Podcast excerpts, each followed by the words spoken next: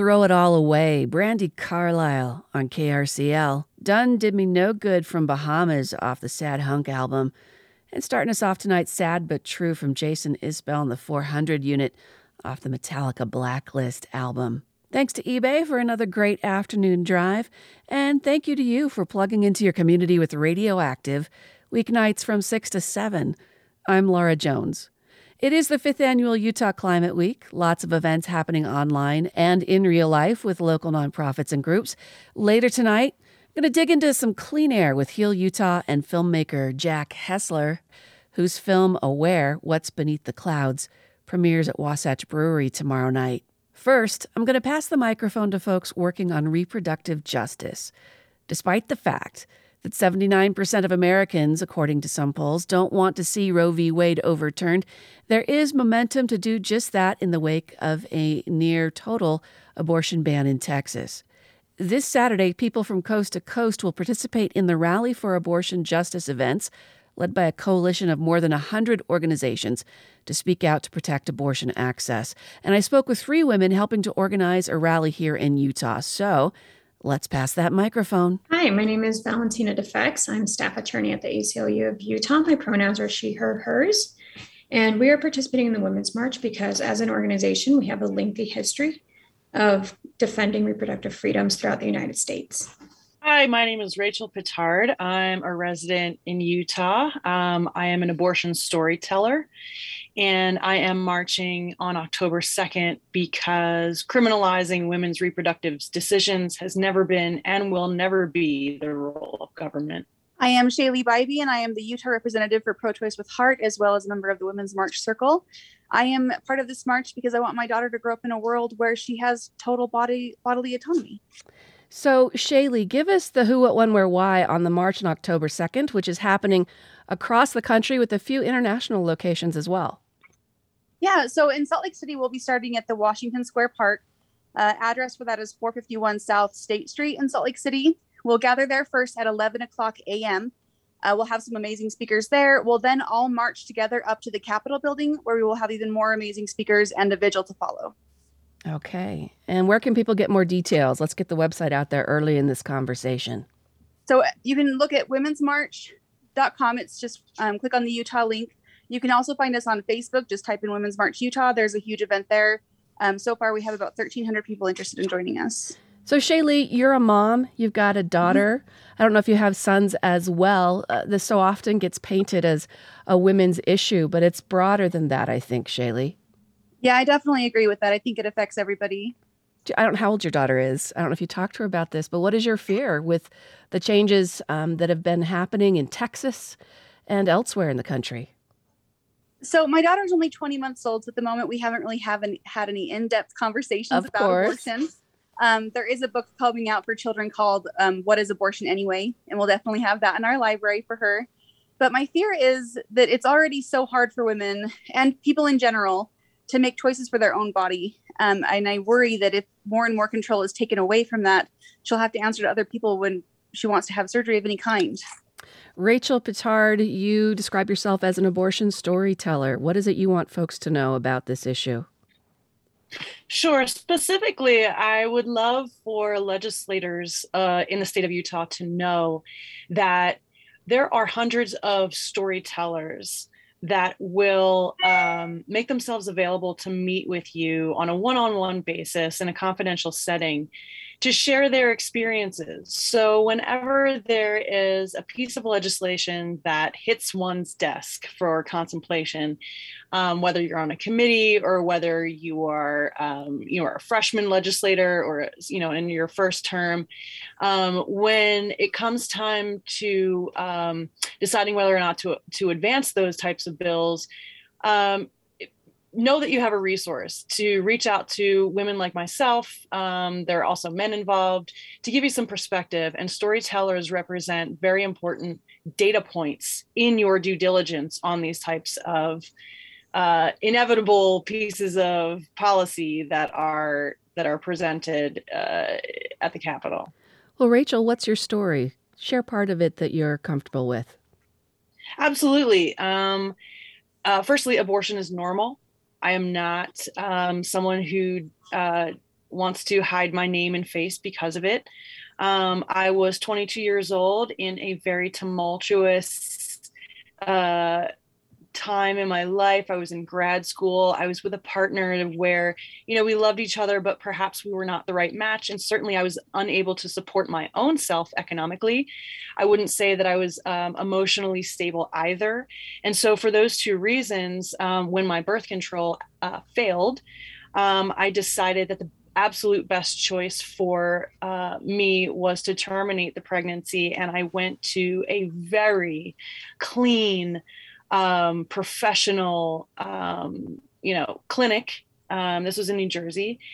And the staff there couldn't have been more um, informative, supportive um, uh, before the procedure, after the procedure. And I um, was filled with a sense uh, that I had exercised my autonomy uh, and I had support in doing so. And I I would not change a thing about my life.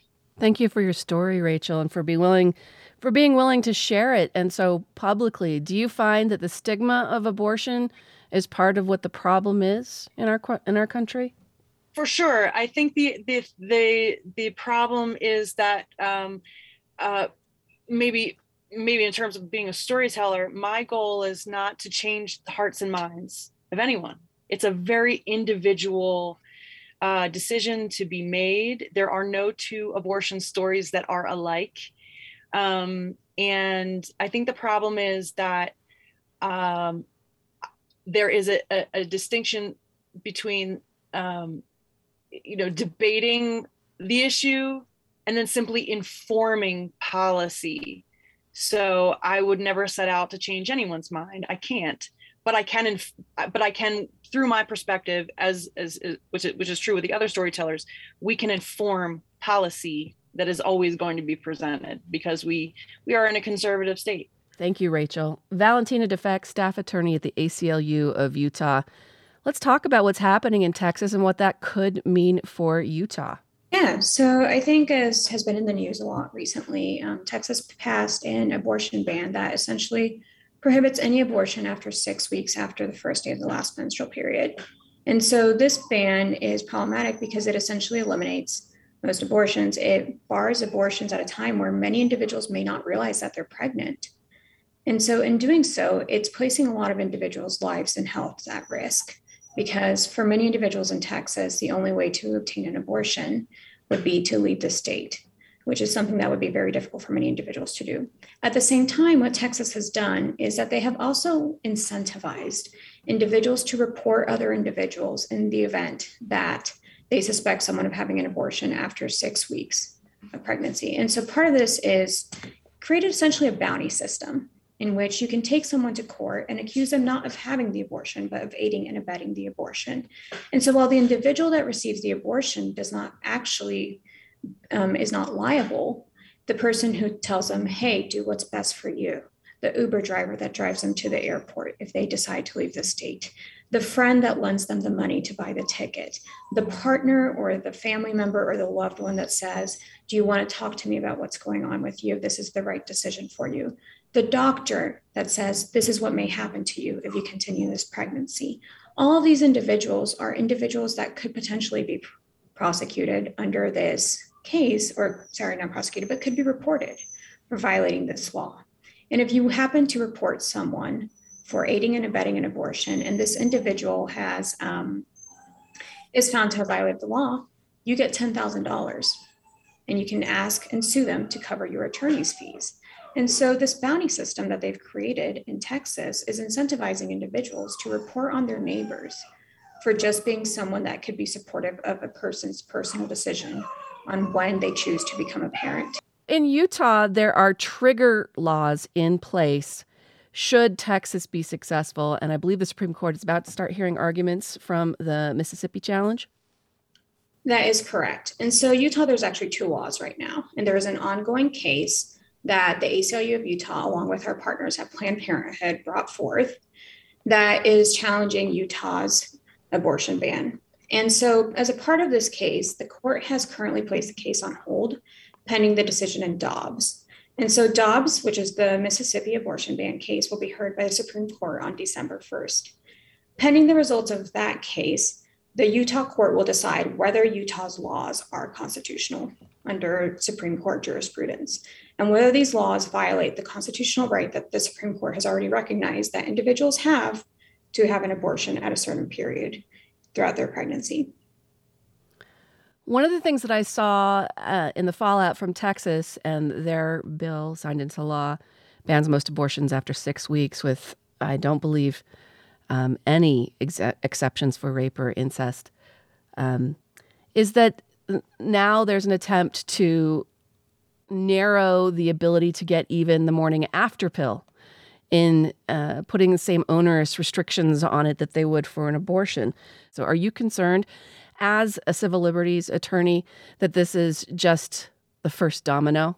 Well, I haven't done too much research into the other proposals regarding um, barring access to the morning after pill. But what I will say, a concern that we have is um, something that Mississippi has done in this case of Dobbs is ask the Supreme Court to ignore its past precedent regarding one or what type of restrictions a state may place on abortion if a state can then choose um, to or a state can lower the type of justification that they have to provide, which is what we call judicial scrutiny. And so they've asked for it to become a rational basis.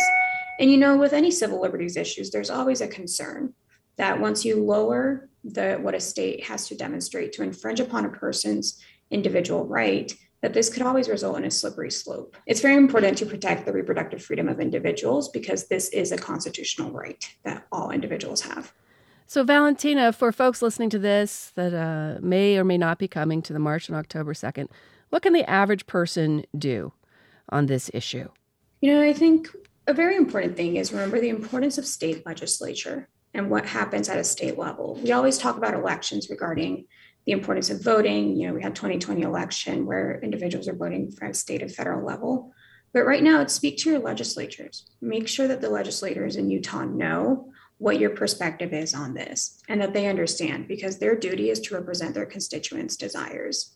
And so become involved in local politics, become involved in your legislative process, become involved. And, you know, as we're looking at things, it's beyond just voting on state elections, midterm elections. There's the redistricting process that's happening right now that's going to define a lot of things in the political future of the state. And so become involved in other things because the way that individuals vote impacts things beyond just who we elect at a federal level. Well, thank you everyone for joining me for this conversation. And Shaylee Bybee, going to come back to you to wrap this up as Utah leader for Pro Choice with Heart and a member of the Salt Lake City Women's March Circle. What is the call to action at this march on October 2nd? And what's your invitation to folks listening?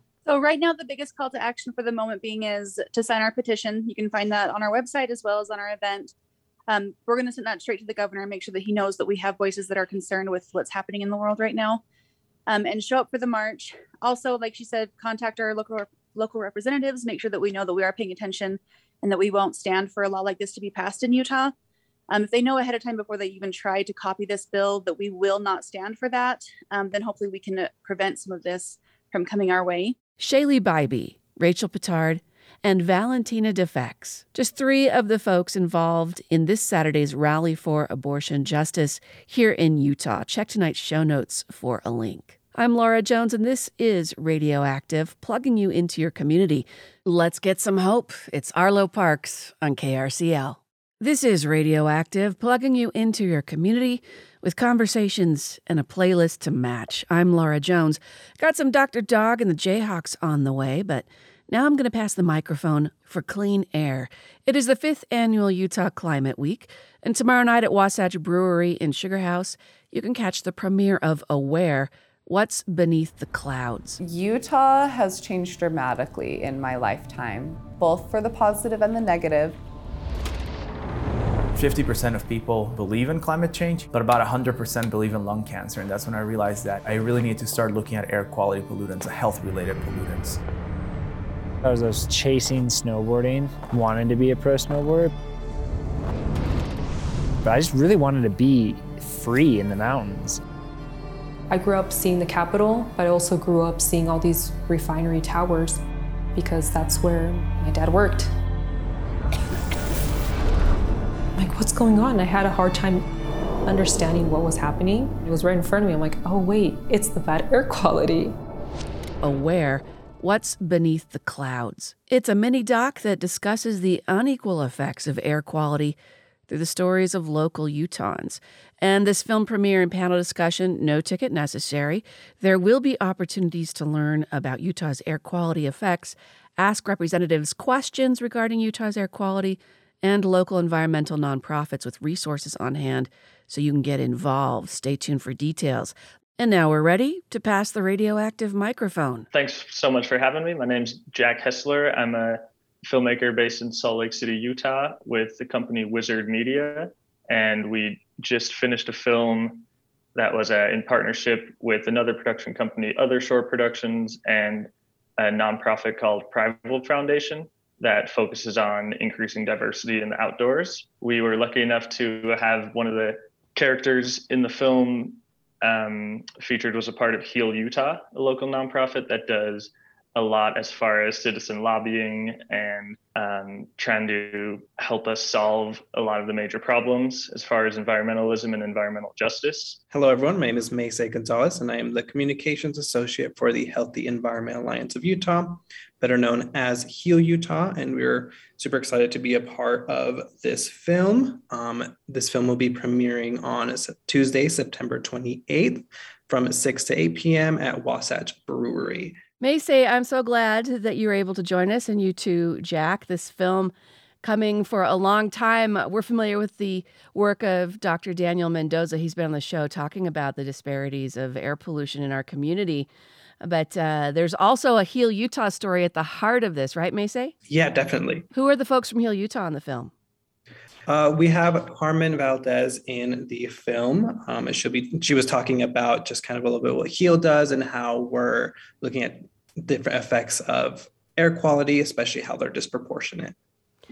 And Jack, I think that's the hardest part about getting people excited about, you know, combating air pollution is to make the story less academic and more personal. I really think you've succeeded in this film. I got to see a cut of it.